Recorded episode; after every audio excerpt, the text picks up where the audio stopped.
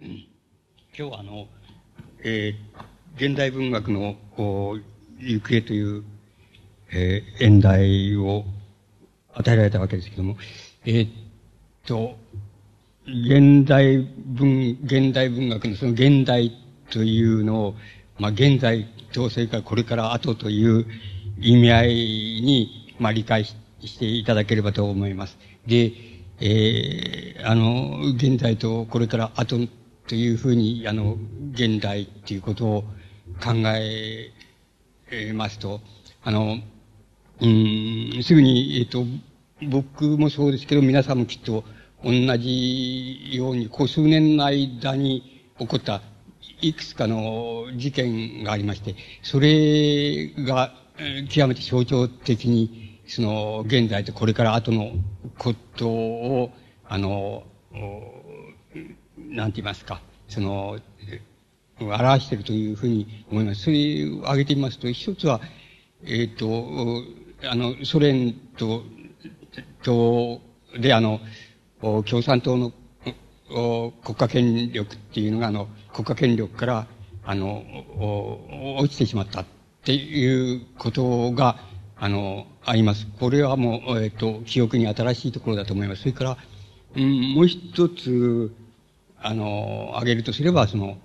アメリカを主導的な、勢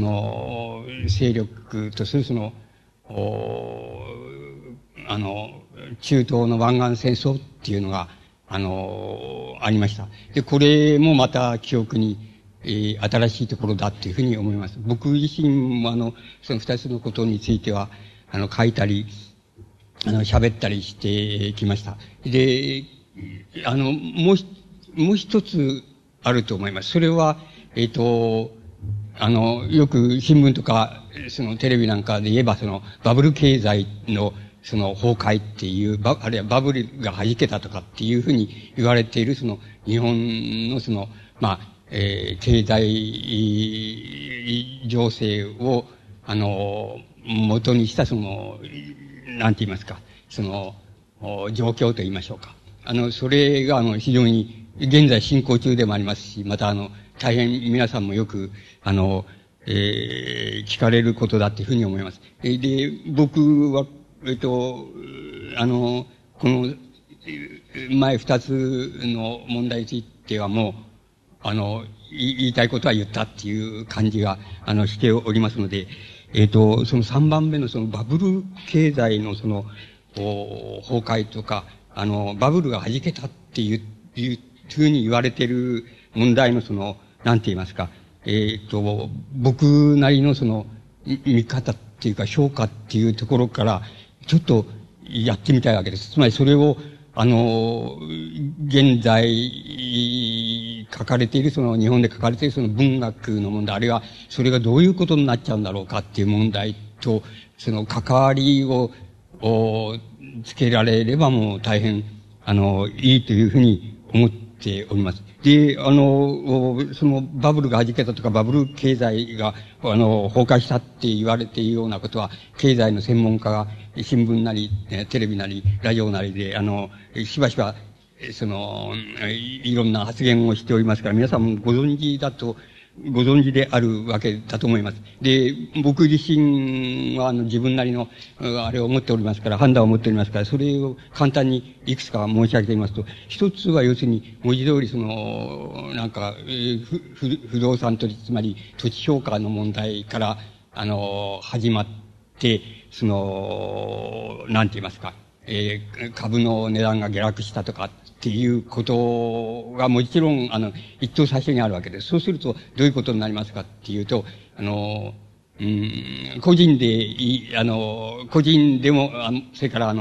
企業でもそうなんですけども、大抵、消費できる、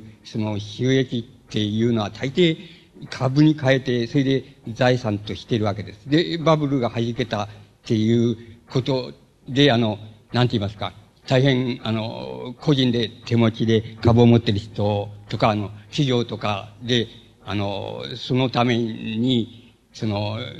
あ、実質上大変損害を被って、中には中小企業でそのために倒産しちゃったとかっていうような、そういう企業もあるくらいですし、まあ、個人で皆さん個人でも、大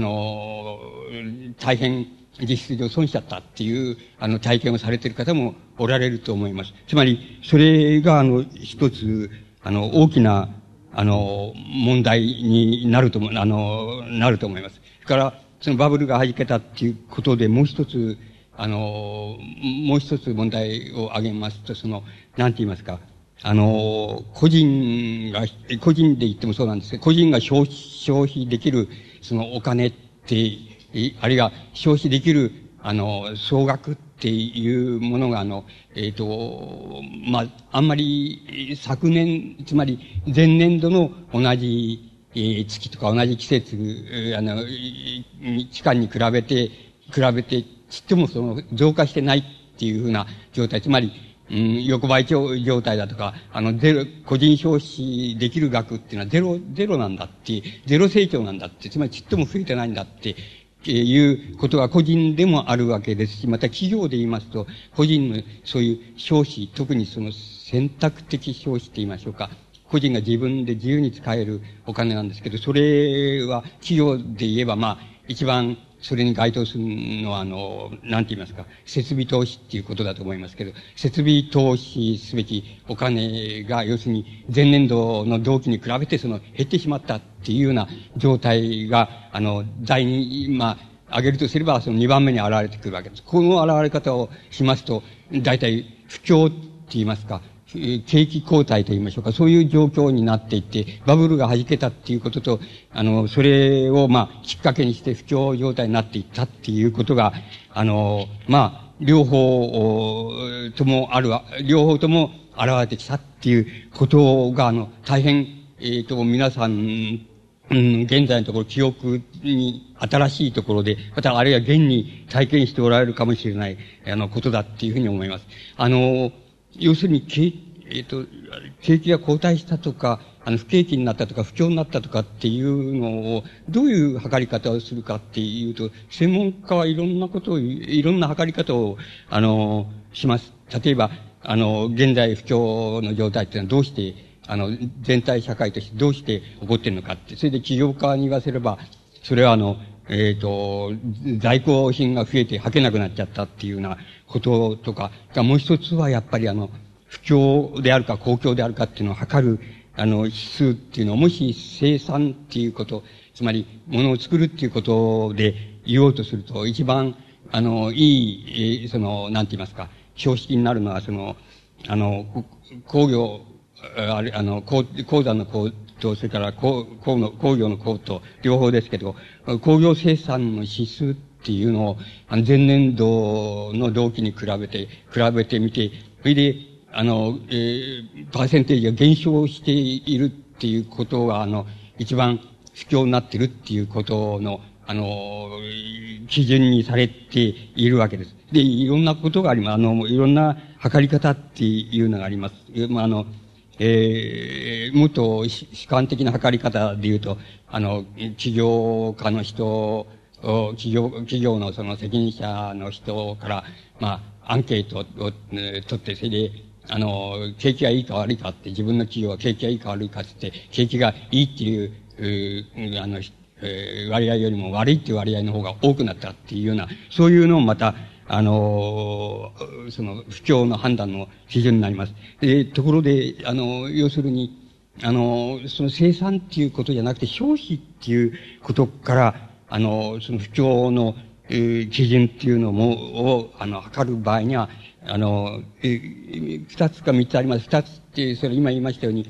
個人消費の額が減ってるかどうか、前年度の同期に比べて減ってるかどうかっていうことなわけです。ことが一つの測り方です。それから企業で言えば、設備投資は去年の同じ時期に比べて、つまり3月な3月、10月な10月に比べて、減ってるかどうかっていうことで、減っていたら、やっぱり不況に向かってるっていうようなことになると思います。そういうことと、まあ、これ生活に関係あることですけど、住宅の投資、住宅に投資するお金が全体的に減ってるか、増加してるかっていうようなことが、その基準になると思います。それは消費から見た、不況か公共かの測り方だっていうことに、なると思います。その場合に、いずれも個人消費も、それから民間の企業のその設備投資の額も住宅に投資する額って金額も全部減ってるっていうのは現在の状況だと思います。現在の状況はそういうようになって、これはまあ、衆目の見るところその不況状態に入ってるっていう判断をしていると思います。ところで、僕がその強調したいことは、少し違う、違うことで二つだけあります。それは、もしかすると文学っていうもの、現代の文学っていうことに、関係があるかもしれないことに属するわけですけど、一つはな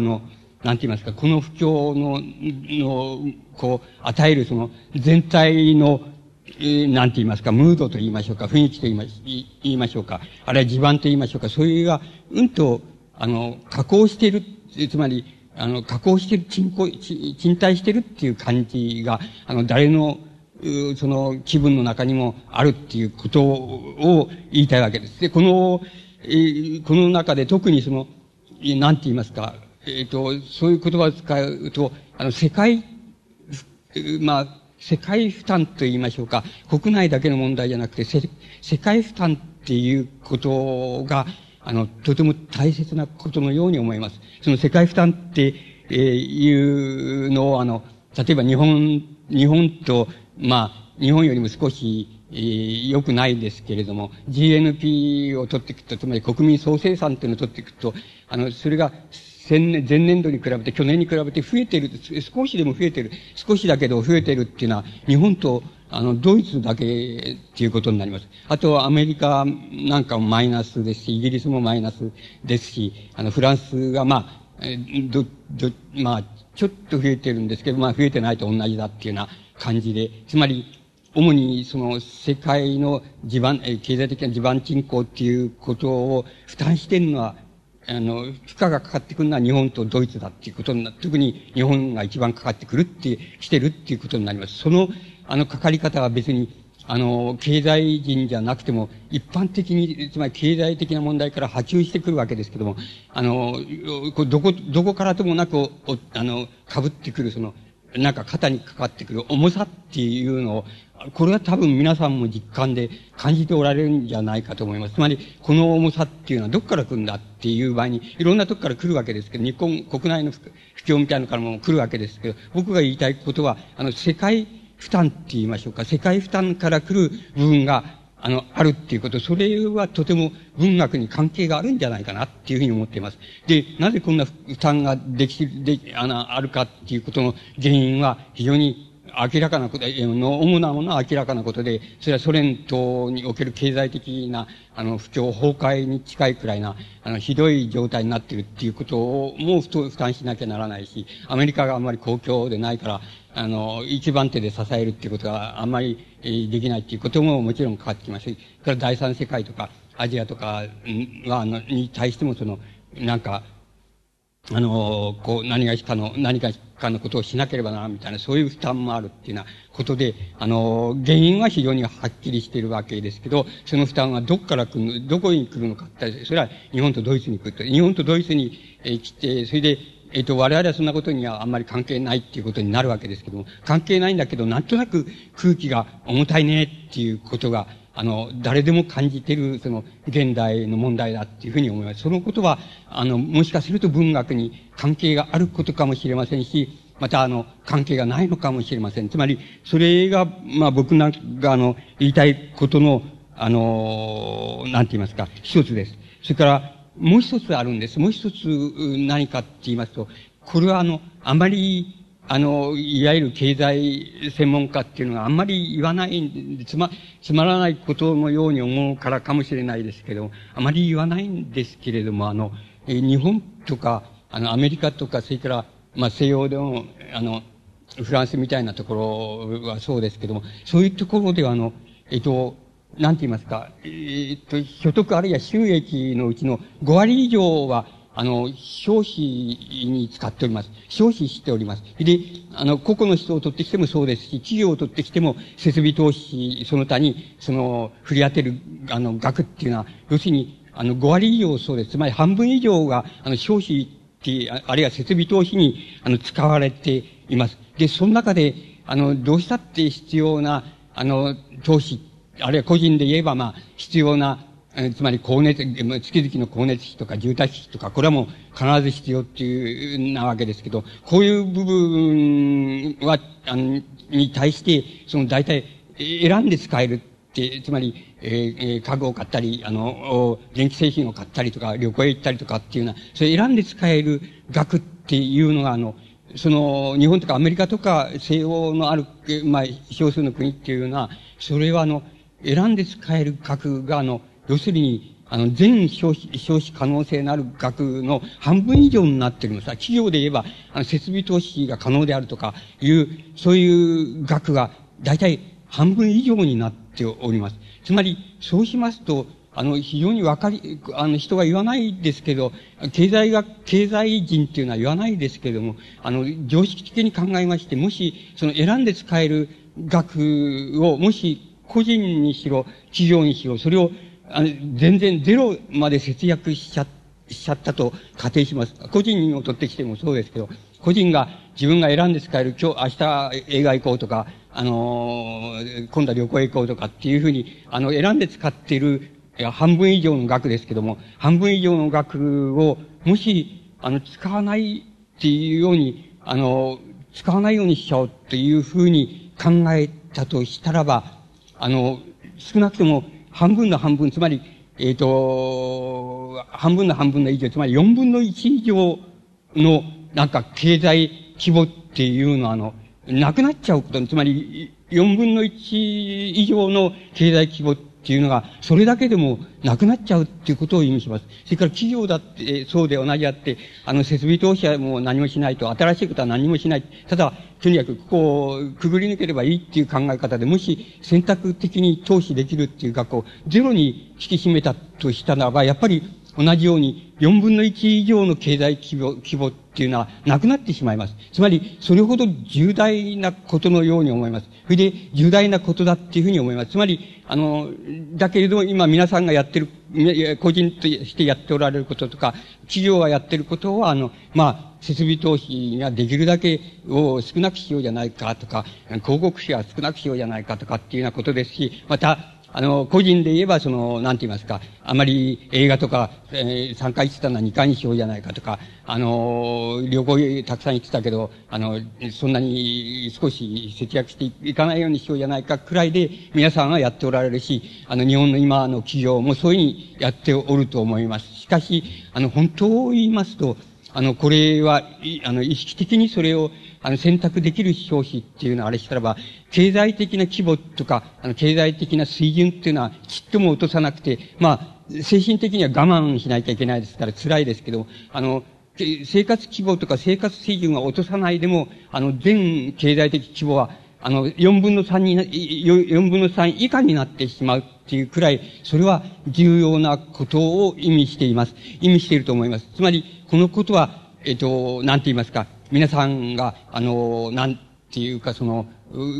意識しておられた方が僕はよろしいんじゃないかっていうふうに思います。僕は、この現在のバブルが弾けたとこから始まった不況の重たい感じっていうことと、それから、本当を言うと、選択的な消費っていうのを引き締めますと、大体、日本の経済規模っていうのは、全員がそれやったとしたら、あれは全企業がそれやったとしたらば、それはもう4分の3以下の規模になっちゃうんだよって、それくらい重要なことだし、そういうふうになっちゃっても別に、生活水準とか、企業水準って言いましょうか。それは全然落とさなくてもそういうふうになっちゃうんだよっていうことは、ちょっと、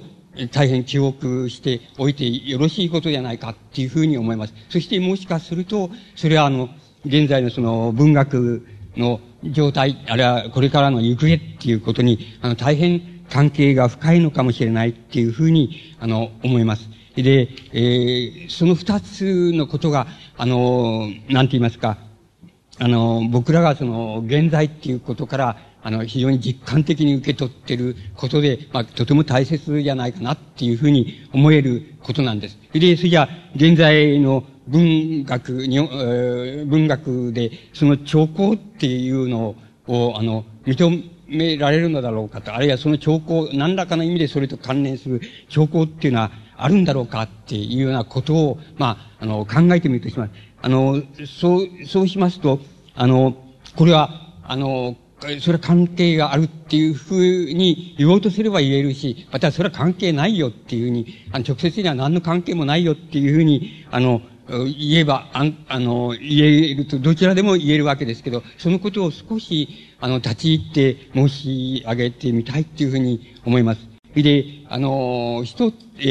を主題にして申し上げる、ってみようかっていうふうに思ってきたんですけども、二つ申し上げてみたいその主題があります。で、一つはなんて言いますか。つまりそれは文学の非常に基本的な問題の一つであるわけですけども、つまり、男女の恋愛とか、恋愛に伴ってくるその、一番、はっきり言えば、はっきりしたことではもう、性行為なんですけども、そういうことについてのその、描写っていうのが、現代文学ではどういうふうになってるかっていうことを一つ、考えてみたいっていうふうに思います。取り上げてみたいっていうふうに思うんです。で、まあ、大体、どの作品を現在書かれている作品を取ってきてもいいわけですけど、ここでは、荻野アンナさんのその、背負い水っていう、創作集の背負い水っていう作品の中から、一つ取ってきてみたいと思います。が、もう一つはその、荒井満さんのその、やっぱり、これ、芥川賞かなんかもらった作品だと思いますけど、尋ね人の時間っていう作品があります。で、皆さんもお読みかと思いますけども、その作品にも、大変、同じような場面っていうのが、同じように描かれているところがあります。で、荻野さんの、作品を例にとりますと、まあ、私というその、主人公と、それから主人公の男友達であるその、菅野っていうその絵描きさんとが、性行為をする場面があるわけです。ところで、その性行為をする場面で、どういうことが起こるかって言いますと、ちょっとそこ3行ぐらい読んでみますと、性行為をしている、場面なんですけど、その性行為をしている場面を、自分がしている場面っていうのを、自分がなんか、上の方から何か、もう一回冷静にその、目でそれを見ているっていう風な感じに襲われて、それで、それとともに、だんだん開けてきちゃうっていう、その描写をしているわけです。で、ちょっとあれしてみますと、薄目を開けて、菅野の目を覗くと、そこには、むき出しの困惑があった。この場に及んでシラフであることに、お互いがへきへきしていた。野獣であるべきところに気配りがあった。中途半端のまま体を離したと。体を交わし、言葉を交わして、体と言葉しか交わすものがないことに無然としていたっていうふうに、全くしらけた性行為の場面を描いています。そのしらけ方っていうのはどういうしらけ方かっていうと、自分が性行為をしながら、そういう性行為をしている自分の姿っていうのが、上の方から豆粒みたいに、上の方からの視線で豆粒のように見えるっていう、そういう描写をして、そういう、見えるためにそのしらけてしまう。っていう、そういう場面を描いて、います。で、荒井満さんの尋ね人の時間にも、やっぱり同じような、場面が出てきます。で、それは、やはり、主人公が、自分の奥さんと5年前に、なんて言いますか、性行為をしているときに、してると、やっぱり、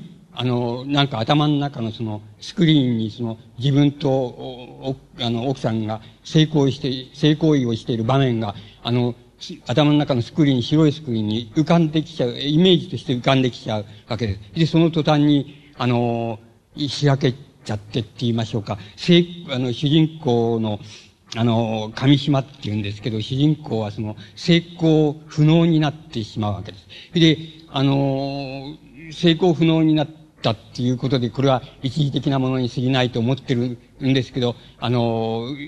いくらその、どういうふうに、なんて言いますか、相手を取り替えてもどうしても、要するに成功不能っていうのは元に戻らないわけです。それで、しまいには、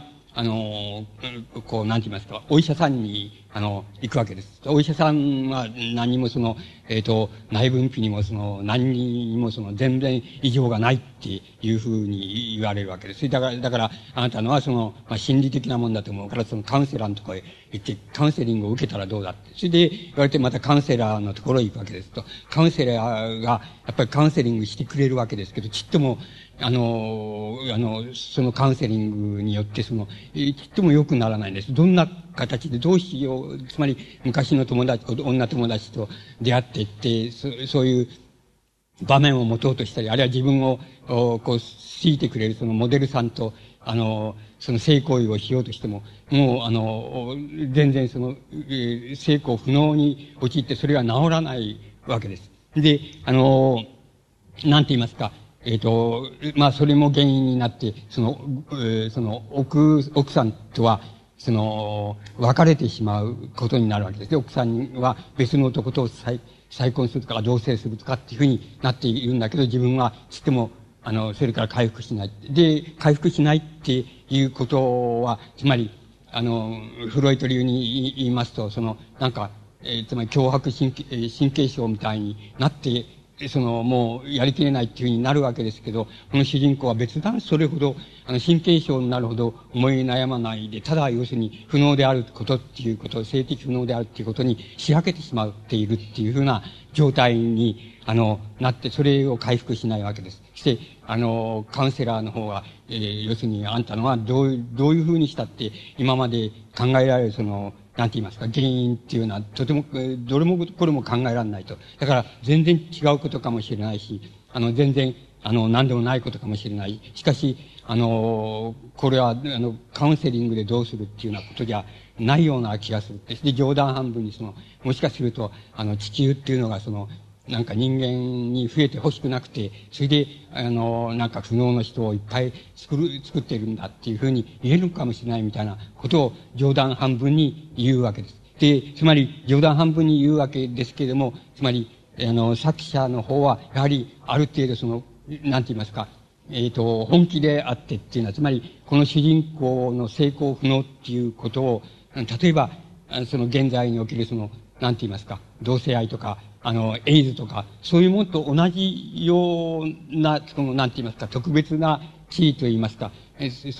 置と言いましょうか、そういうところに、やっぱり持っていきたいんだっていうふうに、思えるわけです。つまり、そういうところまで、そういう、しらけた、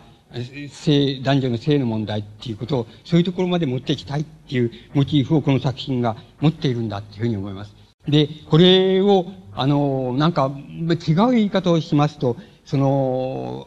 尋ね人の時間っていう方のしらけ方っていうのはなんか頭の中に白いスクリーンがあって、そしてそこにスクリーンに映る映像の中に自分が性行為をしている自分が映るんだっていう、そういう、なんて言いますか、しらけ方でありますし、荻野さんの背負い水の方では、そういうんじゃなくて自分の、を見ている自分の目っていうのがどっかに客観的に冷静に冷たくあって、それがなんか、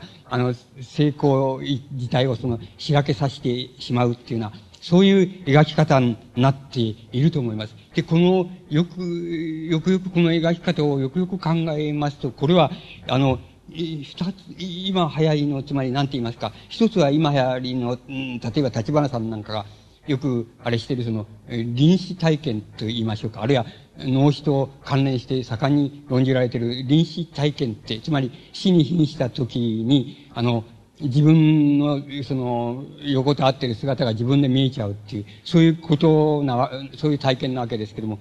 そういう体験に、背負い水の方は大変よく、似た描き方を、されています。それから、新井さんの方の描き方は、多分、今、流行りの、新信仰宗教って言いましょうか。新興宗教の教祖の持ってるその一種の超能力っていうのと同じなわけで、また超能力に対する関心っていうのと同じことになると思います。つまり、見えないところがスクリーンに、頭のスクリーンに映っちゃうっていうような、それはまあ一種の超能力現象なんですけども、つまりそれは現在のその新進、その宗教の教祖に共通した体験だっていうふうに思います。つまりこれは幸福の科学から、統一教会からオウム真理教まで全部なんかそういう、つまり超能力的なそういうイメージがなんか頭の中のスクリーンにちゃんと出てきちゃうんだっていう体験を、まあ一度はしたことがあるっていう人が、まあ教祖になっています。それで、それを、なんか非常にそれに関心を持つ若い人たちの関心の持ち方っていうのを考えますと、やっぱりどっかで超能力が欲しいんだ。つまり何か普通のまんまだったら分かんないことが、自分だけに分かっちゃったらいいなっていう一種の願望があったり、なんて言いますか、やっぱり超能力願望っていうのが、あるんだって。それはまあ、新興宗教を、盛んにさせている要素だっていうふうに思います。ですから、新井さんがそこからヒントを得たかどうかは別なんですけども、新井さんの尋ね人の時間っていうのの仕分け方、つまり性行為に対する仕分け方っていうのの元にはなんかそういう、なんて言いますか、超能力的な体験、あるいは超イメージ的な体験っていうのがあって、それでそれが仕分ける要素になっています。で、片っぽの方は、脳死問題と一緒に論じられる臨死体験っていうようなことと同じで、死に死にして意識が薄れていった時になんか自分が病床に横たわっている姿が自分で見えるんだっていうような、そういう見え方っていうのが背負い水におけるしらける原因になって、原因として描かれているわけです。で、もっとこれを宗教的に言いますと、まあ、なんか修練によって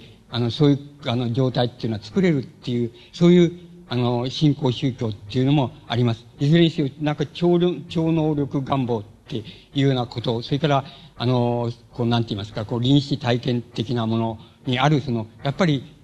ちょっと、一見不可解なんですけども、そういう現象っていうのが、この二つの作品の非常に同じ場面です。同じ場面で、同じようにしらける場面なんですけれども、そのしらける場面を、に、出てくるっていうことが言えます。で、なんて言いますか、これは一体何なんだって、これはどうして、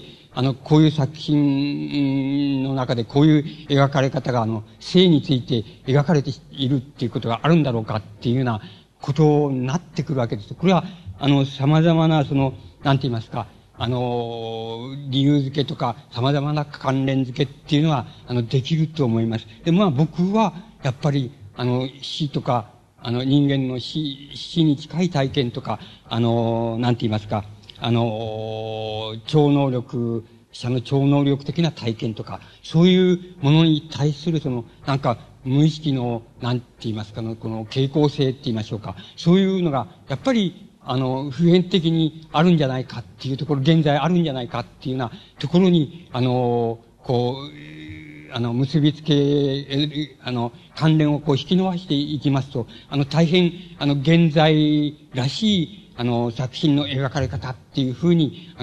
なっていくだろうっていうふうに思います。で、こういう、仕分け方にどれだけの普遍性があるかっていうのは、なかなか言い難いのですけども、しかし、割合にいい作品、現在描かれている作品の中ではいい作品が、揃いも揃って同じような場面を同じように描いて、同じように仕分けた性行為として、描いているっていう、そういうことの中にある、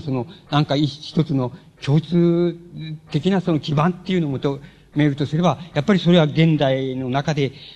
とても、大きな問題になっていることじゃないかっていうふうに言えなくはないっていうふうに、思います。僕だったらそういう、結びつけ方をすると思います。つまり、引き伸ばし方って言いますか、結びつけ方って言いますか、それをすると思います。で、この場面っていうのは、もっと別な言い方もできるんです。今、つまり、ハイテクの技術を使えば、それでもできるんですけど、つまり、バーチャルなそのイメージとか、バーチャルなその視線とかっていうことは、現にそのハイテク技術で現在では作れるわけです。で、それは、そういう、なんて言いますか、このものをこう、なんか目につけて、それでいますと、そうするとなんか現実、全く現実と関係ない現実があって、その中で自分が、その中にいて、ちゃんと手触りとか、接近感とかそういう感覚も全部あってって、まだ匂いもあるっていうところまではいけませんけれども、とにかくそういう、なんて言いますか、架空の現実が作れるっていうことは、ハイテク技術でもそういうことはできるわけですけども、ハイテク技術じゃなくても、こういう、なんて言いますか、こういう臨死的な、体験とか、それから超能力的な体験とか、つまり、新宗教的な体験とか、そういうようなところからもまた、そういうものは作れるし、そういう、体験っていうのはできるっていうようなことがあります。つまり、それは、宗教の方からも、科学のサイエンスの方からも、両方ともそういうことが可能であるって、イメージとして可能であるっていうような状態に、なってきています。つまり、そうなってきますと、何が問題、それをまた、意味付けをもっと引き伸ばしてみるとすれば、なんて言いましょうか。つまり宗教的に言えばもう、この世だって、つまりこの現実の世界の手触りだって、あるいは、バーチャルイメージを作るその装置をつけて、それで、自分が体験する、そういうイメージの世界を本当に如実に、触れたり、それから、見たり、接近したりとかっていう風に体験できる、その体験の仕方っていうのを見ますと、要するに、現実の世界っていうのも、イメージの世界っていうのも、本当はいつでも交換ができるって、交換が可能できるくらいに、なんて言いますか、どちらにリアリティがあるのかっていうことが、すこぶる境界が危なくなってきてるって、危うくなってきてるっていうのは、そういう、イメージ体験っていうのは、現に、体験することができるところまで、来ているわけです。で、これは宗教体験というふうに、言い直してしまえば、要するに、これは昔から、なんて言いますか、仏教が、やってきたことです。つまり、仏教が中世以前の仏教っていうのは、仏教の修行っていうのはみんなそうなんですけれども、つまり、バーチャルなイメージを、つまり、死後の世界っていうふうに言われているもののイメージを修行によって作るっていうことが、修行の主な眼目になっていたっていうのが、なっているっていうのが、中世までのその仏教のお坊さんの、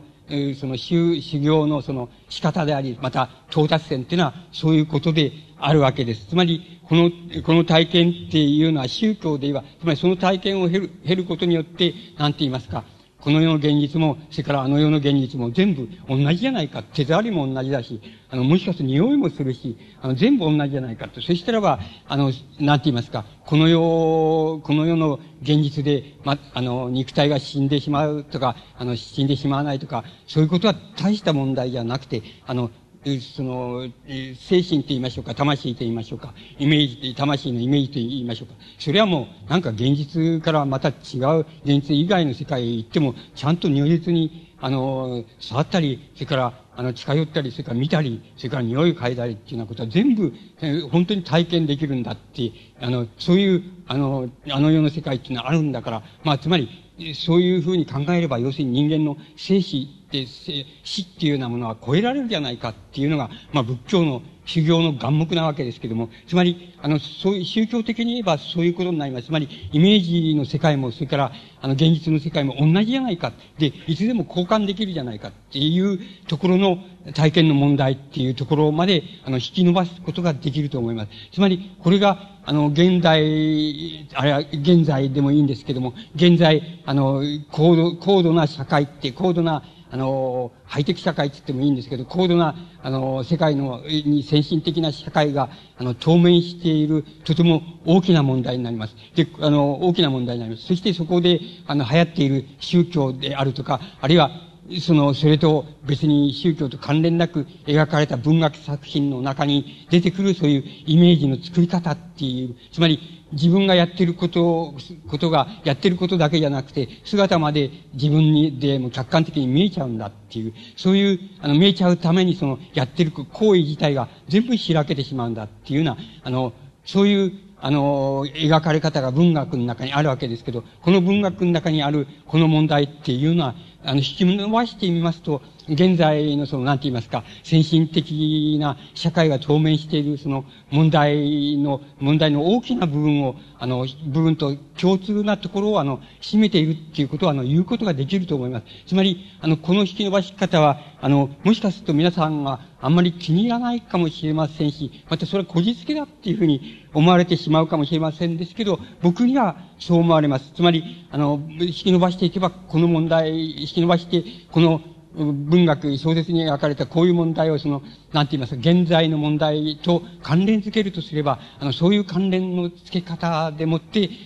性的な仕分け方、あるいは性行為における仕分け方、あるいは自分のやってることが自分で、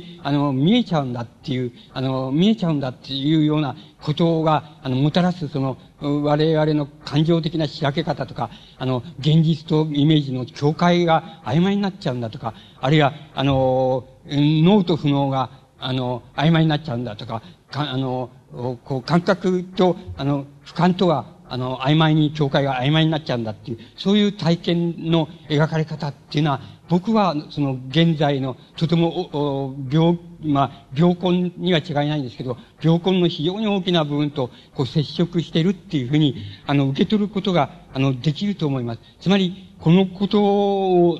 一般的に言いますと、要するに、なんて言いますか、現実にある物質的な手触りっていうものも、イメージの手触りっていうのも、もういつでも交換ができる。それからいつでも同じじゃないかっていうふうになっちゃってる。そういう、それでそういう、目に見えないそういう、感覚的なイメージと、それから、物質的な、現実的なイメージ、現実的なものとの、境界がすこぶる曖昧になっちゃっているし、また、生と、それから宗教的に言えば生と死との境界っていうのがすこぶる曖昧になっちゃってる。この曖昧っていうのはどういうことになりますかっていうと、自分はわかりませんけれども、つまり自分の近親みたいな人とか、自分が愛着を持っている動物とか、そういうものの死に対しては、もうものすごく切実な、感じを持つわけですけども、他人の死っていうのは、あるいは世間的な死とか社会的な死っていうものに対しては、確かに、関心は持つんですけど、それはもうすぐに、穴が埋まるようにすぐに塞がれてしまって、はい、もう次だって、もう忘れてしまったよっていう風になってしまうっていうのは、死の、なんて言いますか、悲しさみたいなものも、なんか持続的にその人を、留めておくことができないみたいな、そういう、状態っていうのが、今の状態にあるとすれば、それは、やっぱり、境界が、曖昧になってるっていうことになってるし、また、境界を曖昧にするような感受性っていうものを、どうしても我々が、現在の、社会に生きている人間が、持たざるを得なくなっているっていうような問題が、そこにあるんじゃないかっていうふうに思われます。このことを、例えば、強いて、なんて言いますか、ストレートに、現実の問題と、現実の問題、あるいは現実の構造っていうものと、ストレートに関連づけようとしますと、要するに、日本とか、今、アメリカとか、西洋のある国とかっていうような、先進的って言いますか、最も、今、世界で、先の方へ行って走っちゃってるっていう、そういう、なんて言いますか、社会では、先ほどなんか不況の指針なんだ、鉱工業の生産指数だっていうふうに、経済専門家はそういうふうに言うって申し上げましたけど、本当を言いますと、鉱工業っていうのはすでにもう、そういう先進的な社会ではもう半分以下になって、以下のパーセンテージ、これは生産、生としても、それから、生産に携わる人口としてももう半分以下になっちゃってるわけです。で、半分以上の、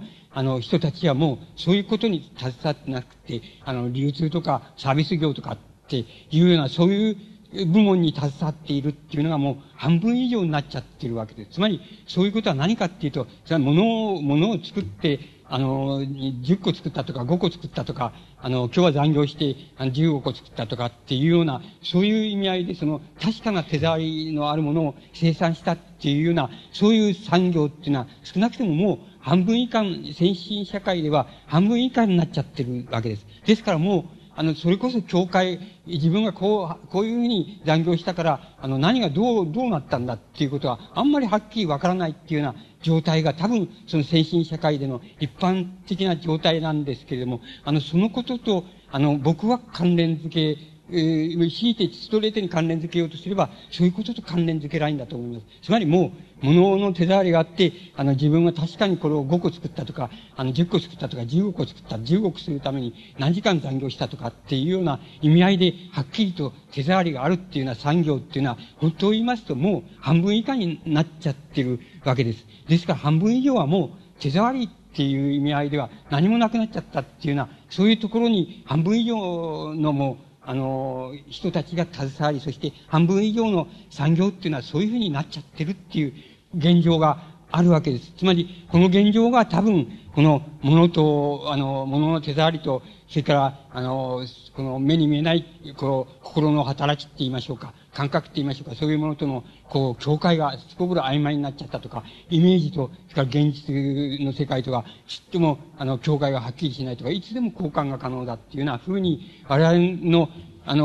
精神、心の働きの中にそういうものが出てきちゃったとか、文学の作品の中に、全く不足の事態と言いましょうか、無意識であっても、そういうのがすでに、非常にいい作品と言われてもの中に出てきちゃうっていうようなことは、多分、そういうことと結びつければ、ストレートに結びつけることができるんじゃないかと思います。ストレートに結びつけないとすれば、我々の実感的な感覚って、現在の感覚っていうのを顧みれば、そのことが言えますし、またその体験があるから、作者たちはそういう場面を描くっていうことをしているんだっていうふうに思います。これが、現在っていうことの、とても大きな、問題だっていうふうに思います。ところで、我々は、その精神の病気っていうのを一応、その、専門家も、そういうお医者さんもおりますし、精神の病気と正常っていうのは、区別をしているわけです。しかし、このバーチャルなって言いましょうか、バーチャルの現実のイメージが、もう、現実そのものと変わりがないんだし、いつでも交換可能だっていうのは、つまり、これは要するに描写って言いますか、描写の世界だっていうふうに、ある意味では、言えるわけです。で、その描写の世界を、典型的に言えば、つまり、イメージの中で、なんか、物語を作っちゃって、それで、その物語の中では、自分が主人公であったり、配役であったり、あるいはドラマに登場したりっていうようなことが、曖昧に、そして現実との区別つかずに、不足、自分でも自覚なしに、不足の事態としてそれが出てきちゃうっていう場合に、お医者さんは多分病気だっていうふうに、精神の病気だっていうふうに規定しているんだっていうふうに思いますけども、今申し上げましたことは、精神の病気っていうことと、大変関連深いわけで、ただ描写っていうのは、まず、四六時中と言いましょうか、不足に突発的にそういう事態を自分で作れちゃったり、そうなっちゃったり、現実とそれからイメージあるいは幻覚の世界が区別つかなかったりっていうのは、そういう体験に陥っちゃったりっていうことになるわけですし、それから我々は、たまに言ってみますか、ある場面においてそういうことに直面しますけれども、普段はそれほどでもない割合に正常だと思って正常にやってるっていうようなことになってる違いといえば、わずかにそこら辺くらいで、それだったら、正常と異常、あるいは病気と病気じゃないっていうことの区別も、もしかすると、境界が曖昧になっているのかも、しれないと思います。現に、専門家は一番現在増えてきたのは、境界性の、精神病っていうふうに名前をつけている精神異常っていうのは、大変増えてきた。って、それは異常なところに踏み込んじゃって、知らないうちに踏み込んじゃって、そうなっているかと思うと、また、すぐに正常の領域をしっかりしてくると。そしてその、真ん中に境界線があるとすれば、その境界線が割合に絶えず、越えて、向こう行ったり、こっち行ったりすることになっているっていうのは、そういう場合を、境界性精神異常、精神病っていうふうに言うんでしょうけど、それが極めて増えつつあるっていうふうに、言うお医者さんもおります。で、これも僕、もし、産業的なことと関連づけるならば、やっぱり、製造業みたいに、1時間働いたら10個でした、2時間働いたら20個でしたっていうのは、そういうはっきりした、自分の、何かを作ったら、その効果がちゃんと、目に見えて現れたっていうような風になくなってしまった産業に、大多数の人たちが携わっているっていうことが大変大きな、そういう病気って言いますか、境界性の精神異常とか精神病とかっていうことに、関連しているんだっていうふうに僕は考えます。ですから、例えば、本当は、僕の理解の仕方では本当は、なんて言いますか、緑を守れとか緑を大切にしろとかって言っていることは、僕は遅いんだよな、っていうふうに思います。つまり、それに、緑を対象にした産業に携わっている。つまり、農業とか漁業とか、そういう自然を相手、天然自然を相手の産業に携わっている人口はわずか 7% ぐらいです。そのくらいしかいません。だから、現に日本なんかそのくらいしかいないわけです。ですから、緑の問題が、人間の精神に与える影響っていうのは、多分、なんて言いますか、影響の問題っていうのは多分、7% ぐらいのなんて言いますか、農業とか漁業に携わっている人と、それから鉱工業に携わっている人との、その境界のところで生じる問題のように思います。いずれにしろどういうふうに大きく見積もっても、それは、半分に達しない状態だっていうことが、実際の問題です。ですから、多分、これから、つまり現在及びこれからの問題っていうのは、つまり、何を守ればいいのかって、頭を守ればいいんだっていうふうに、あるいは神経を守ればいいんだっていうふうに思いますし、また、神経を守らなくちゃいけないっていうようなことが、多分、一種の産業病って言いますか、職業病の一番大きな、部分を、現に潜在的に占めていると思いますし、それはやがて顕在化して、誰の目にも明らかだっていうふうに、なるだろうっていうふうに僕には思われます。それに対して、この文学作品っていうのは、よく、なんて言いますか、鋭敏な、作家っていうのは、それをよく、なんて言いますか、予兆していると言いましょうか。つまり、それをよく予感しているとか、象徴しているっていうふうに、言うことができるんじゃないかっていうふうに思います。もう一つ例をと言いますと、文字通り精神異常とかっていうことと関連が、深いわけですけど、例えば、これも作品は、割合にこう1、2年の間に作られた作品ですけども、例えば、村上春樹さんのテレビピープルっていう作品があります。このテレビピープルっていう作品、それから、荒井素子さんのおしまいの詩っていう、これは、今、盛んに、現に出ているし、また、よく読まれている作品じゃないかと思います。この二つが扱っている問題っていうのは、何かって言いますと、やっぱり、境界が非常に曖昧な精神異常の、主人公たちを扱っているわけです。で、テレビピープルっていうのは、これは、主人公、僕なんですけど、僕は大企業の、割に先端的な、職業についてる、人で、忙しく働いてる人っていうのが主人公なんですけども、その主人公に、テレビピープルっていう、テレビ人間っていうのが、青いお服を着て小さい人間なんですけど、それがよく見えるわけです。見えて、それで、勝手に自分の家の中に、テレビを、やってきて、それでテレビを据え付けて書いちゃったりとか、それから会社でなんか会議を開いてると、会議場にテレビピープルって言いますか、テレビ人間っていうのがやってきて、それで勝手に会議場にテレビを据え付けちゃったりして、また書いていっちゃうとか、そういうことが主人公によく見えるわけなんです。それで、不思議なことにそういうふうによく見えて、なんだ、こいつは何なんだっていうふうに、思ってるわけなんですけど、そういうことを、例えば、自分の奥さんに、お前どうして、ほら、ちゃんとテレビは、ここに、そのテレビ人間を持ってきちゃったんだよって言って、部屋の中のテレビを、こう、さしても、その、奥さんの方が全然、ポカッとしてるって言いますか、全然反応を示さないで、ポカッとしてる。それからまあ、つまり、会議上にそういうのを、なんか据え付けちゃったんだっていうのも、他の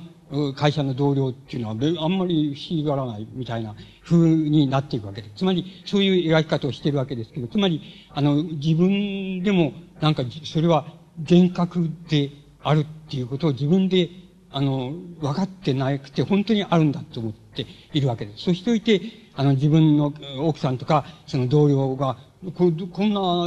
突然やってきてこんなことしちゃってるのに、文句も言わないし、何も言わない、注意しないっていうのは、どうしてなんだろうかっていうに、時には疑問に思うんですけど、また、時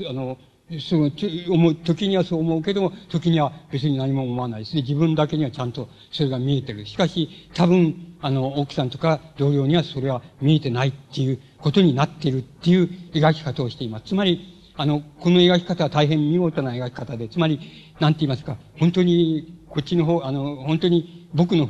ってその主人公の方が頭おかしくなっちゃってて、それで、ちゃんと幻覚を、幻覚があるんだ、病的な幻覚なんだっていうふうに描かれているわけじゃないんです。ただ、要するにご当人はそういうテレビ人間が来てすりつけちゃったっていうふうに、思うんだけど、他の人は全然そう思わないっていうような、そういう描き方をしています。つまり、この描き方で、読者はそういう描き方をされると、要するに様々な解釈が可能なわけで、これは本当に、そういう、テレビを誰かが据え付けちゃったのを、この僕という主人公はそのテレビ人間が来て据えたっていうふうに思い込んでるのかなっていうふうにも思いますし、これは全くの幻覚に過ぎないのかなとも思いますし、また、周辺の、つまり、奥さんとか、その、同僚とかが、テレビが、その、なんか一台ぐらい、その増えたぐらいで何言ってんのっていうふうに、それも見えてんだけど関心を持たない、のかなっていうふうにも解釈は可能なわけです。つまり、様々な解釈は可能なわけで、そこのところに一種のミステリアスな効果っていうのが出てくるわけですけど、そのミステリアスな効果っていうふうに見なければ、それはやはり、境界性の、その、なんて言いますか、精神異常と言いましょうか。ものに、主人公はかかっているんだなっていう見方っていうのもまた可能なわけです。つまり、そこまで見ていくならば、やはり、こういう、こう妄想って言いますか、幻想、あるいは幻覚の、こう、描き方っていうのは、やはりこれは現代的なんだなって、現代的なもんなんだっていうふうに、理解することができると思います。荒井素子さんのそのおしまいの死っていう作品も、やっぱり、同じなんです。それ、これやっぱり、ごく普通の、大企業の大変、普通の有能な、その、会社員と、それからその、奥さんの、生活を、その奥さんの、要するに、日記っていうのを主体にして、描いているわけです。それで、奥さんはやっぱり、旦那さんは要するに、会社が忙しくて、まあ、めったに、定時には帰ってこないし、それから、日曜日には、その、ゴルフかなんか行って、で、付き合いが始まっちゃうし、それから、時にはもう、同僚と飲んで、夜中過ぎ、つまり午前様で帰ってくるみたいな状態はずっと続いている、まあ、有能な社員なんでしょうけども、そういう、そういうのは続いているわけです。それで、奥さんの方は、要するに、自分が、親戚に問題があるわけじゃなくて、親が、不幸だとか病気だとかっていうわけでもないし、これは大変うまく、自分たちはうまくいってる夫婦だっていうふうに考えなくちゃいけないんだっていうふうに、奥さんの方は思っているわけですけど、ものすごく寂しくてしょうがないわけです。その寂しさっていうのが、まあ、募る一方なわけです。で、ある時、やっぱり、塀のところに穴が開いてて、そこから猫が顔をこう覗かせているわけです。それで、自分が寂しい、夜中過ぎまで、帰りを待ってないといけないっていうのは、状態ですので、寂しいからその猫を飼おうというふうに言って、その猫を飼うわけです。で、飼って、それで猫の、まあ、なんて言いますか、食べ物の器とか、それから、その、なんか、クッションとかそういうのを買ってきて、それで作って、それを飼ってあげるわけです。それで、その猫は、その猫を飼っていいかっていうことを旦那さんに、いつか、了解を得ようと思ってんだけど、旦那さんの方は、要するに遅く帰ってくることが多くて、めったに普通の会話ができないっていうのは、そういう状態で過ぎていくわけで。それで、その猫は、なぜか、要するに、なんて言いますか、旦那さんが、帰ってくる、玄関に帰ってくる音がすると、消えてしまう、いなくなっちゃう、逃げていっちゃうわけです。それで、そういうふうに描かれているんですけれども、描かれていて、これは、終わりの方になって、どこを探しても、ね、猫は家出しちゃって、どこを探してもいないっていうことで、いろいろ探し回ったりしてする場面があるんですけど、そうすると、なんか、こう作ってやったクッションも、それから、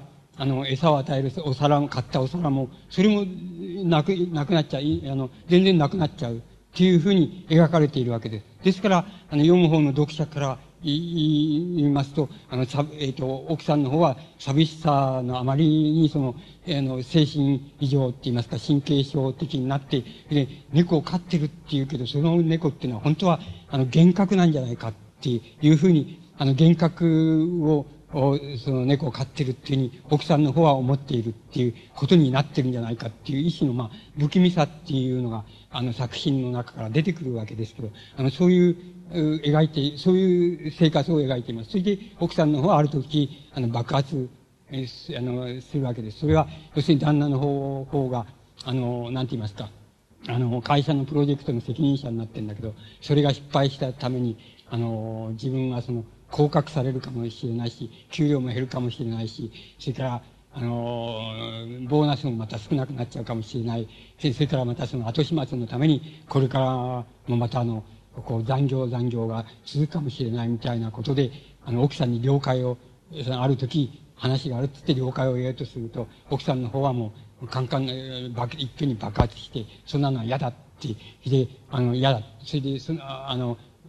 私は要するに、あんたのことを、体のことも考えするから、食べる、夕食も食べないで、で、帰ってくるのを待ってるっていう、そういうふうにやっていると。それで、あなたのこと、体を気をつけているっていうのに、あなたの会社っていうのは、あなたを使えばいいと思ってんだっていう、そんな会社、辞めてどうか給料も少なくていいし、あれだけど、普通に、帰ってこれる普通のところに、勤めを変えてくれっていうふうに言う、爆発した挙句に、旦那さんに訴えるわけです。で、旦那さんの方はびっくりしちゃって、まあ、大変有能な社員ですから、そんなことくらいは、了解してもらってるっていうふうに思っているんですけども、そうじゃないっていうので、びっくりしちゃうんです。それで、ギクシャクするわけなんです。で、それからもう一月も経たないうちに今度は旦那さんの方が、爆発するわけです。どういう爆発の仕方をするかって言いますと、お前は俺が残業になって遅くなってったら先にさっさと、夕ご飯も食べちゃって、さっさと、ある時間が来たらもう寝ちゃってくれた方が、俺はよっぽど気分が楽だ。それで、よっぽど、そういう方が、もういいっていうふうに、そんなのにお前がやってることは、もう、その全く反対で、もう、俺にはもう重たくて、しょうがないともう、今度はもう我慢できないっていうような爆発の仕方をするわけです。そして、なんか、それでもって、大変いい奥さんである、この主人公は、なんか、がっくりしちゃうって言いますか、そこで、プツンとこう、糸がこう切れたみたいにプツンとしてしまいまして、それで、家出をしちゃうわけです。で、完全家出っていうふうな表現してありますけど、とにかく完全に家出しちゃうわけです。つまり、旦那様にも、親類にも言わないし、またそこを親類なんかとか友達とか、旦那さんの知ってるところとかっていうところに行かないで、全然違うところへ行っちゃうわけです。それで、行っちゃって、それで、自分の高校時代の友達にだけ、手紙をよこす。よこして、自分を探さないでくれっていうわけです。それは、どうして自分は入れしちゃったかっていうと、子供を妊娠してて、それで、この子供を産んだら、まあ今まで一人でさえ耐え難いほど、だったその旦那さんがもう一人増えるっていうことになって、到底自分はもうやっていけないっていうふうに思ったから、誰にも、こう告げないで、家出しちゃった。それで、まあ、そこで自分は子供を産んで、それで子供を育てながら、やっていこうと思うっていう、別に自殺したりなんかはしないと。そういうふうにやっていこうと思うっていうのは、手紙を、こう、高校時代の友達にあげるっていう。それで、旦那さんの方はもう、なんて言いますか、ある年月が経って、一種、なんて言うんですか、失踪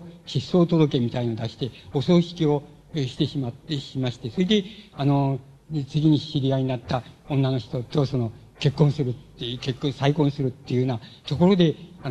この作品が、終わるわけです。で、なんて言いますか、僕、だからいいというふうには、決してだからいい作品だ、一番いい作品だとかっていう言い方は、格別しないんです。したくないんですけど、つまり、したくないですけど、主題っていうことから、何を主題にしているかっていうことから申し上げますと、この荒井素子のおしまいの日っていうのは大変見事な作品で、で、奥さんが、猫を、幻覚かもしれない猫を、飼っていると思い込んでいて、それで、その猫が、突然いなくなっちゃうと、猫のお皿とかクッションとかもなくなっちゃうっていうことが、いかにも、本当にいたんだけど、猫がいなくなっちゃったっていうふうにも思いますし、またこれは全部、これは奥さんがその寂しさから一種の神経症になって、そして、その神経症が作り上げた一種の、幻覚なんだ。だったんだっていうふうにも読者には思えるという、まあ大変、まあこう、現代的であります、あるいは現在的でもありますし、まあ大変現在ありそうに思える主題を大変不気味なって言いましょうか、不気味さを感じさせながら描いていて、この主題的、主義的に言いますと、大変見事な作品だっていうふうに、つまりさすがにこの人は、なんて言いますか、サブカルチャーのチャンピオンなんだなっていうふうに思わせるだけの、なかなか見事な、捉え方で、正面切った現在ありそうな、現在社会でありそうな、人物、非常に平凡な人物なんですけど、それを描きながら大変不気味で、かつ日常的である、そういう世界の、まあ、破綻っていうのを、大変よく、描いています。で、描き方っていうのはもちろん、サブカルチャーの描き、つまり、語り物の描き方って言いますか、読み物の描き方を、持っていますから、主人公の奥さん、美津子って言うんですけど、奥さんのなんか日記を主体にして、その日記を補うような説明の文章をつけたり、あるいはまた全体を説明する字の文をつけたりっていうような、描き方で、まあ、いわゆる、なんて言いますか、カルチャーの方のって言いますか、人文学の方の、作家だと、めったにやらない手法なんですけども、読み物、あるいは物語の作家の方は割によくやるんですけども、そういう描き方をしています。文学っていうのは必ずしも、主題ではありませんから、そ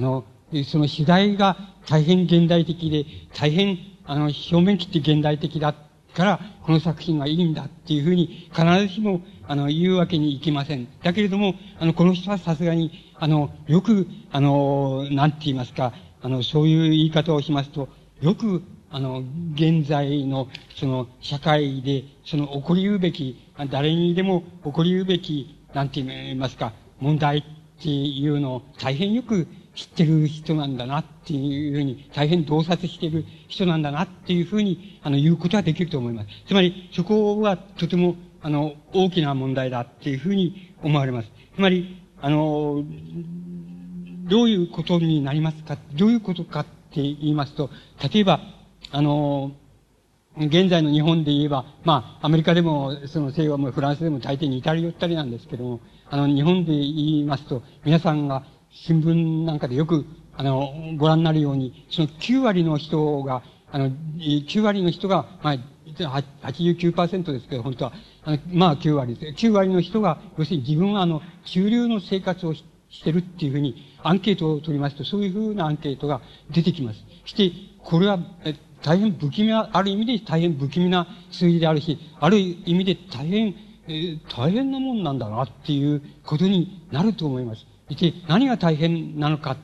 言いますと、それは極端に引き伸ばしてみますとすぐにわかります。例えば、この9割、自分は中流の生活をしてるっていう人が、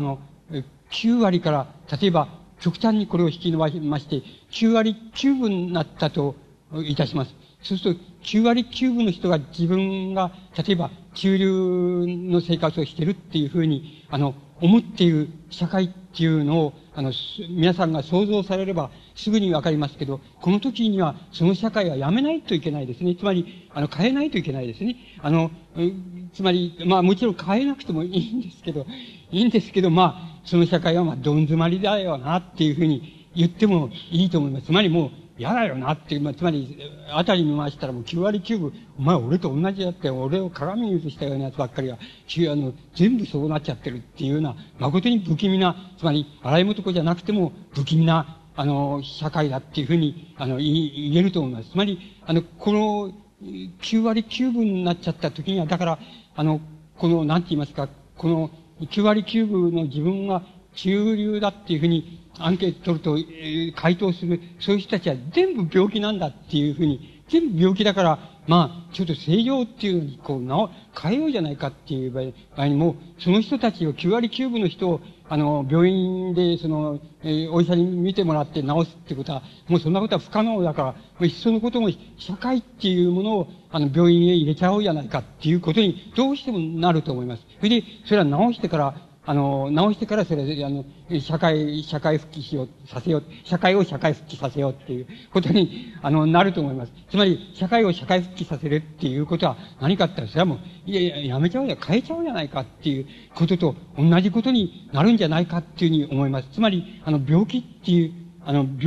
つまり正常と異常っていうのが、異常っていうことは現在、例えば、新井さんの小説とか、まあ、村上春樹の小説とかの段階、あるいは、元荻野さんとか、そういう、新井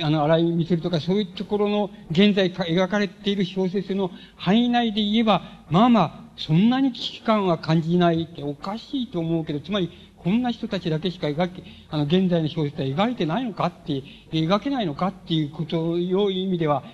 おかしいことになっているわけですけど、まあまあ、そのおかしさはまあ我慢できると、俺は違うと、俺はもう別問題だっていうふうに思えば、まあそれでいいじゃないですかっていうことに、なるわけです。だけども、9割9分の人が、もうこういうふうになっちゃったっていうふうにして、で、9割9分の小説はみんなこういうになっちゃったっていう、場面を想定すれば、すぐにわかりますように、それはもう大変不気味な社会で、これを病人というふうに考えるか、そうじゃないければ、後の9割9分の後の一部っていうのを病人だっていうふうに考えるか、あるいはもう、それはもう社会、全部が、社会が要するに病人なんだ。だから、個々の人を、病院で診てもらうなんていうのはまだるっこいことであって、だから社会そのものを病院で診てもらうじゃないかっていうことになっちゃうと思います。病院で診てもらったら、お医者さんは何て言うのかわかりません。つまり、やぶ医者は、でたらめなこと言うかもしれませんし、いい医者はいいこと言うかもしれませんし、これは治らねえよっていうふうに言うのかもしれませんし、わかりませんけれども、しかし、そういうふうに社会を病院に入れて、それで、また社会を社会復帰させるみたいなことをする以外になくなっちゃうんじゃないのかな。そうじゃなければもう、9割9分が正常で、あとの一部だけが、異常で、病気で、あるいは、もっと言いまして、そういう9割9分の人が中流だっていう社会は、誠にめでたい社会で、これはもう非常に健全なめでたい社会だっていうふうにもう思うか、もうそれはいろんなこう、なんて言いますか、選択肢っていうのは、まあ、いろんなじゃないんですけども、いくつかの選択肢っていうのはあるでしょうけど、いずれにせよ、そういうことになるのではないかっていうふうに思います。で、今、9割の人が、世界の先進的な社会で、今、9割の人が、つまり自分は中流だって、中流の生活をしてるって言ってることは、9割9分の人が中流の生活をしてるって言ってる、社会っていうのが、やってくることが、夢ではないっていうよりも、もっと本気で言っちゃえば、本当に言っちゃえば、割合に近未来ですよっていうふうに言った方が僕はいいような気がします。つまりもう実現可能性の範囲内に、つまり目に見える現在から見通せる範囲内に、範囲内で、そういう社会が、まあ、精神的なところでは来るぜっていうふうにお考えになる方が、多分、お考えとしては、妥当だっていうふうに僕には思われます。なぜならば、もう、今って、もうとにかく日本の場合にはもう 89%、9割、ほぼ9割の人が自分は中流の生活をしてるっていうふうに思ってるわけですし、アメリカだったらまあ 80%、フランスだったら70何%っていう人がそういうふうに思ってるわけなんです。で、この思い方のパーセンテージっていうのは、そんなに急激に増えることっていう、割合に急激に増える国権も、日本だって、近々多分20年足らずのうちだと思いますけども、こういう段階になったら20年足らずのうちだと思いますけど、そういう段階に、入って、いるわけです。だから、これ、9割9分の人がそうなるっていうことは、なる社会っていうのを、空想だっていうことは大変できにくいので、やっぱりそう行くよって、それが、どのくらい年数かかるか、どうなるかっていうこと、いろいろ、まあ、それ、なんて言いますか、占いじゃありませんし、なんて言いますか、僕は超能力者でもありませんし、から、そうなるよって、確定的に言うことができない人は外れるかもしれませんけれども、しかし、理論的に言えばって言いますか、つまり、非常に単純なその延長、つまり、引き延ばしで言えば、多分、9割の人じゃなくて 99% の人が、私中流です、中流の生活してますっていうふうに言う社会っていうのは、そんなに年数かからないでやってくるというふうに考えるのが、まあ僕は妥当だっていう、妥当な推理じゃないかっていうふうに思います。それはちょっと、大変な社会で、今、村上さんで言えばテレビ人間であるし、それから、新井さんで言えばその、寂しくて、旦那様が要するに、勤め先からなかなか帰ってこないで、日曜はまた、ゴルフに出かけるしっていうようなことで寂しくてしょうがないっていう、そういうところの段階で、個々の、つまり、あれが、とどまっていますけれども、9割9分になった時には、そうはいかないだろうなっていうふうに思います。つまり、その描き方もそんな描き方ではちょっと、こう、不気味さっていうのは現れてこないんで、今度は、やっぱりどっかでそのカタストロフィーって言いましょうか、破局っていうのをどっかで作らないと、こう、小説、文学にはならんっていうことになるでしょうし、また、性的な仕分け方っていうのも、例えば、その、自分が性行為している姿が自分で、こう、客体視できるっていうような、その程度の仕分け方、とか、それから、まあ、新井さんのあれで言えば、その、脳のスクリーンに、そういう姿が、自分の性行為している姿が、ちゃんと浮かんできたんだっていうのは、そういう、開け方じゃなくて、もっと切実なって言いますか、迫力をもたらすようなその仕上げ方って言いますか、描き方っていうのをどうしても必要とするっていうことになりそうな感じが、するわけです。だから、まあ、仕上げ方も、まあ、現在のところ、まあ、90% と言いましょうか。つまり、中くらいと言いましょうか。まあ、中くらいなりっていうことで、進んでいるところが、まあ、現在の文学の、その、姿なんだっていうふうに、思います。じゃあ、なんて言いますか。健全な文学っていうのは、ないのかって、つまり現代、書かれてないのかっていうことに、なると思います。で、そうでないかもしれないです。あるのかもしれません。つまり、健全な文学っていう作品っていうのも作られているのかもしれません。で、僕が、まあ、このドゥマゴ賞の、選考を引き受けたために、この1年間ってのは割に怠けないで、割によく読んだんですけどね、その範囲内で申し上げますと、これは健全な、作品だっていう、いうのは、伊集院静香っていう人の受付っていう、作品集があります。その中、夕空晴れてっていう作品が一番いいと思いますけども、この人の作品の世界は大変健全なように思います。何を健全というかって申しますと、要するに、初めからその現在9割あるその、自分は中流だっていうふうに思ってる人たちの、感覚とか感じ方とか情念とか、そういうものに対して、初めから、大変よく、非常に丁寧に、笑顔をしながら挨拶しているわけです。つまり、挨拶しているわけです。そうすると、読む方も、やっぱり9割の、そういう、読み手は、やっぱりその挨拶に対して、やっぱり笑顔で返す、他はないわけですよ。つまり、返さないと、つまり礼儀を知らんっていうことに、なっちゃうわけです。それで、僕も読みまして、僕も、感動したんですけど、つまり、僕の中なる、なんて言いますか、9割の中流の、やつの9割の、っていうのは僕の中にもありますから、つまりないって言ったら嘘になっちゃうから、ありますから、僕の中なるその9割の中流の、僕は要するに、やっぱり感動をしましたんで、つまり、感心するわけです。つまり、どうしてかって言いますと、それちゃんと挨拶してくれるわけです。それも大変、気持ちよくって言ったらいいんですよ。つまり、受けるようにって言いますか、モテるように、特に女の人にはモテるんじゃないかって、それで特に美人の女の人にはモテるんじゃないかと思いますけど、そういうモテるように、大変見事な、いい挨拶の仕方を、いい笑顔でいい挨拶の仕方をしてくれているわけです。文体といい、内容といい、そうなわけです。一種のスポーツ小説なんですけども、スポーツ、例えばプロ野球の選手になろうと思った、けれども、高校の時はそう思ったけど、それを挫折した、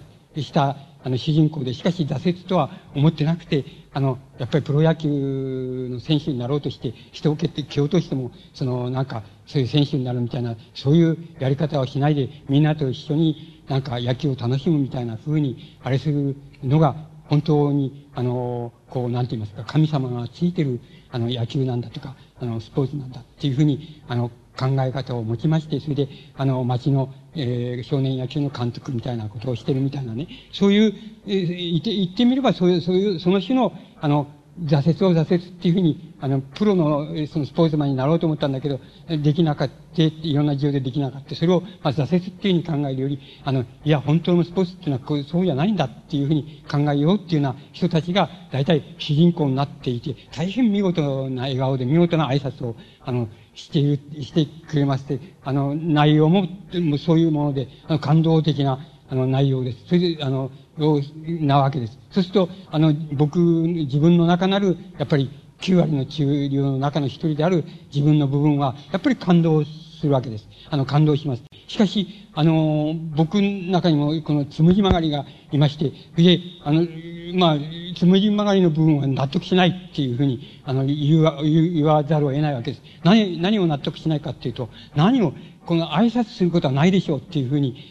言うわけです。笑顔をあれして挨拶する、することはないでしょうって、どうしてかって言いますと、いいんですけど、9割は挨拶して結構なことなんですけども、あとの1割っていうのは、挨拶してしまうとね、挨拶を重ねてしまいますとね、なんて言うんだろう、マンホールみたいに、強固な、なんて言いますかね、強固な蓋が、できちゃうんですよ。それで、現在の社会、確かに日本は豊かであって、それで9割の人は中流だと思ってるし、無事平穏でいいじゃないか。僕だってそう思っていますし、それで満足であるって、僕だって満足だと思っています。しかし、後の1割である、僕の中なる1割は満足しないわけですよ。そうすると、蓋をしないでくれって言いたいわけです。つまり、蓋をしないで、どっかになんて言いますか、裂け目って言いましょうか。裂け目で、もし、9割9分の人が、こういうふうに、中流だっていうふうに思えるような時が来たら、この裂け目から、避けてくださいって、避けるその糸口が、ここに、作っといてくださいって言いますか、糸口を残しといてくださいっていうふうに言いたいわけなんですよ。つまり、言いたいものが、僕の中になって1割が、残っているわけです。つまり、その1割がやっぱり不服であるわけです。つまり、なぜかっていうと、どんな作品を描こうと、批評家が文句は言いますけど、もう批評家の何も別に言うことを聞く必要なんか何もないわけですけど、何もないんで、そんなことをこちらもちっと思ってないんだけど、だけれども、これを重ねられたら、で、これで重ねられて、蓋をどんどんされちゃったら、ちょっとね、それは困るじゃない、困るじゃないかって何が困るかって言いますと、9割9分の人が、この挨拶に納得するような、そういう社会がしちゃったら、どうするのっていうふうになるわけです。そしたらば、この挨拶を喜んで受ける自分の方が病気だって、で、納得しないっていうふうに言ってる、その1割の自分の部分の方が、だと正常なんだ。だから、その正常な人間はその裂け目から、それだったらこういうイメージがいいじゃないのっていう、そういうイメージをその裂け目から掴んでくれるっていうようなことができるかもしれない。で、知れないわけです。だけど、この蓋をこういうふうに、非常にもう円満で、もう文句の言いようのないような笑顔で、どんどん、蓋をしてくれて、で、9割の人が納得したっていうふうな、あれを作ってくれちゃったら、なんて言いますかね、蓋はもうマンホールみたいに固まって、マンホールをまたコンクリートで固めてっていうような風に、なるのと同じになって、この社会にもしかすると、あるかもしれない、裂け目、それから、やがてそんなに遠い未来じゃないところにところでやってくるかもしれない世界の先進社会における9割9分の人が中流だっていう風に思える。つまり、生活の貧困とかそういうことが問題じゃなくて、もっと別なことが、この社会で問題なんだよっていうようなことが本当の課題になって出てきた時に、なんか糸口って言いますか、裂け目っていうのが、すぐに、ちょっとどければすぐにそれは見つかるんだっていうのは、こういうふうになっててくれないと困りますし、また、どれが病気なんだって言ったら9割9分の方が病気で、1割の方が病気じゃないんだよっていうふうに言う人が出てきても、それは納得するとか、あるいは、9割9分の人はもう中流で文句ないんだっていうふうに言う社会が病気で、それで、そうじゃないって、そういや、これじゃダメなんだっていう社会の方が、病気じゃないんだっていうふうな、そういうふうになったときに、要するに、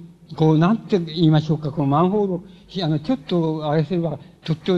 マンホールは開けて、それで、いろんなことはこうやれば変わるぜっていうなとか、こうやればもっといい社会になるぜとか、いうことが言えるみたいなね、そういうところが、保存されてほしいっていうことになるわけです。ですから、伊集院さんみたいな作品と全く正反対、裏腹のね、つまり、裏腹の読み物、つまり、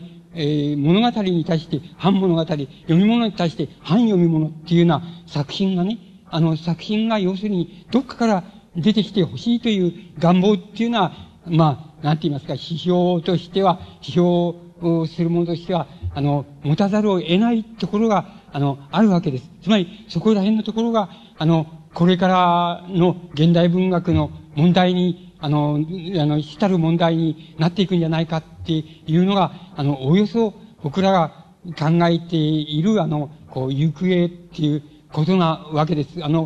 うまくついたかどうかっていうのはすこぶる、わからないんですけども、自分の、意のあるところっていうのは、申し上げて、これで終わらせていただきます。